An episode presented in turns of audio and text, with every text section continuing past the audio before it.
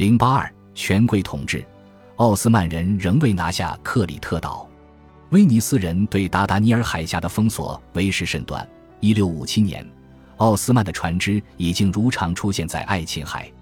为了控制靠近安纳托利亚大陆，但远离威尼斯本土港口的博兹贾阿达岛和利姆诺斯岛，威尼斯人过度扩张。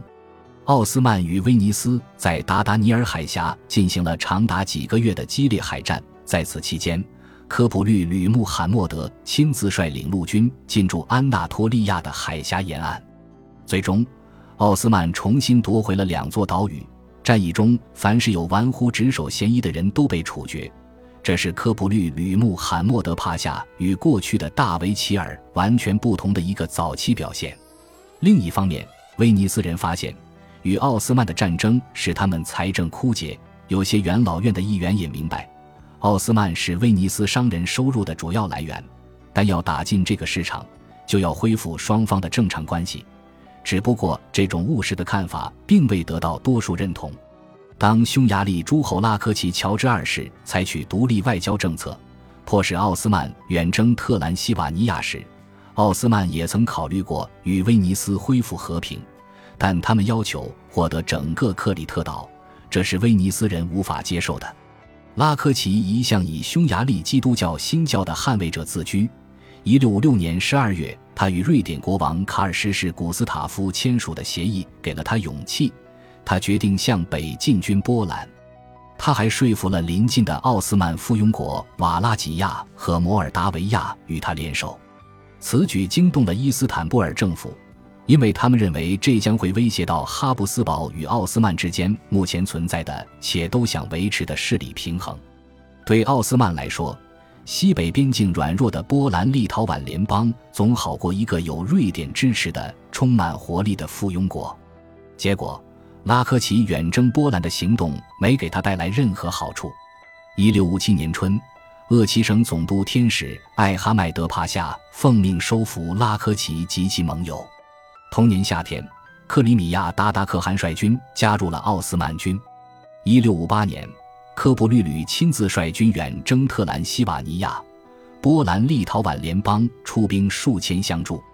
拉科奇望风而逃，他与瓦拉吉亚和摩尔达维亚的附庸君主很快被比较没主见或不容易被说服的人取代。一六五七年冬天，就在收复博兹贾阿达和利姆诺斯岛后。一六五八年春天，远征特兰西瓦尼亚之前，为免闹事者在军事行动中制造麻烦，科普律吕在埃迪尔内营地大开杀戒，清除了许多奉命在这里集结的骑兵。穆斯塔法纳伊马记述此事时，甚至无法平静落笔。他写道：“埃迪尔内的通贾河岸尸体遍布。”阿卜杜拉赫曼阿卜迪帕夏则写道：“那年冬天格外寒冷。”给人们带来很多困难，积雪甚厚，以致道路被阻，补给困难，人们找不到取暖的木柴，只得砍伐果树充当燃料。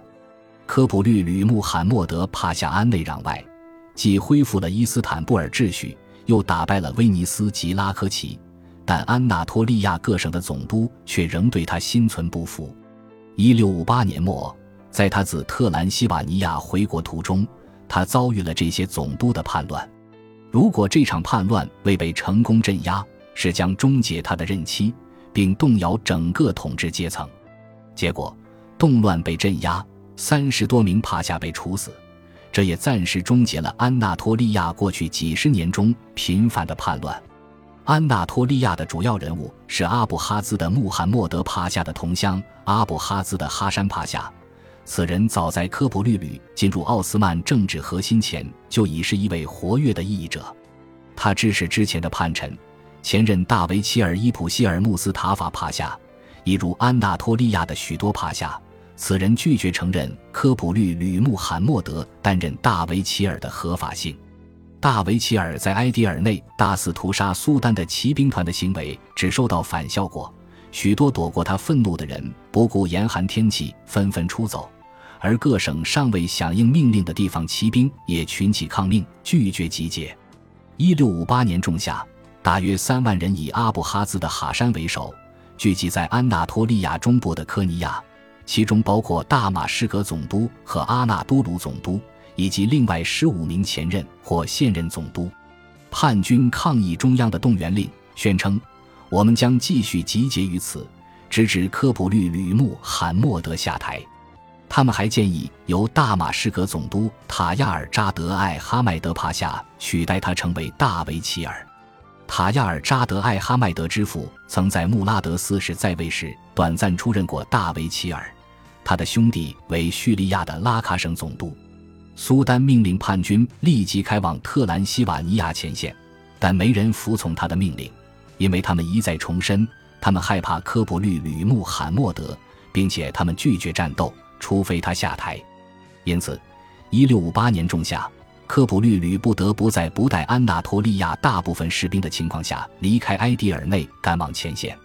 苏丹警觉到他们可能酿成大乱，决定不让他们在巴尔干接受大维齐尔的指挥，而是令他们前往防卫巴格达前线。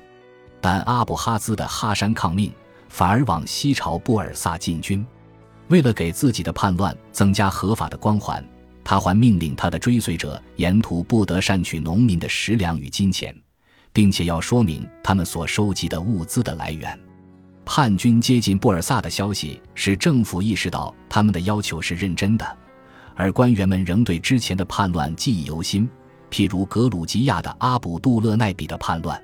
科普律吕穆罕默德出征期间的代理人前海军元帅凯南帕夏奉苏丹之命守卫布尔萨。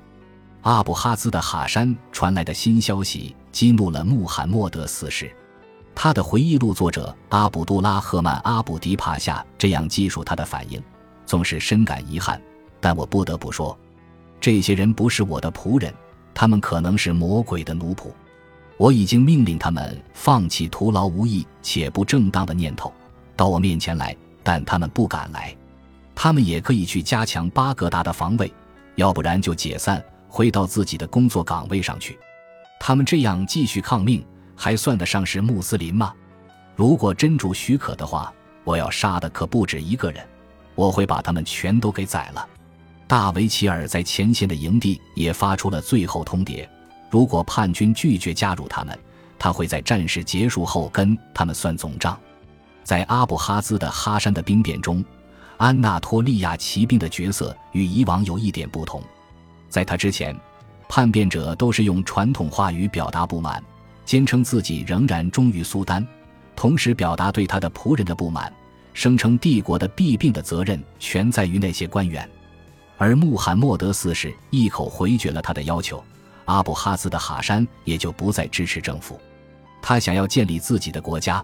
从现在开始，请把我们看成一个和伊朗沙赫一样绝不妥协的敌人。他们可以拥有卢米利亚，我们将拥有安纳托利亚。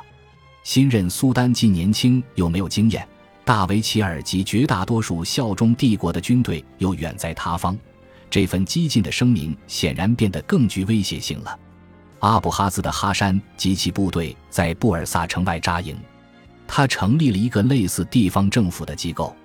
并像政府首脑一样任命自己的同党取代随科普律吕穆罕默德出征的总督。他还以供应军需之名向当地百姓征集粮食。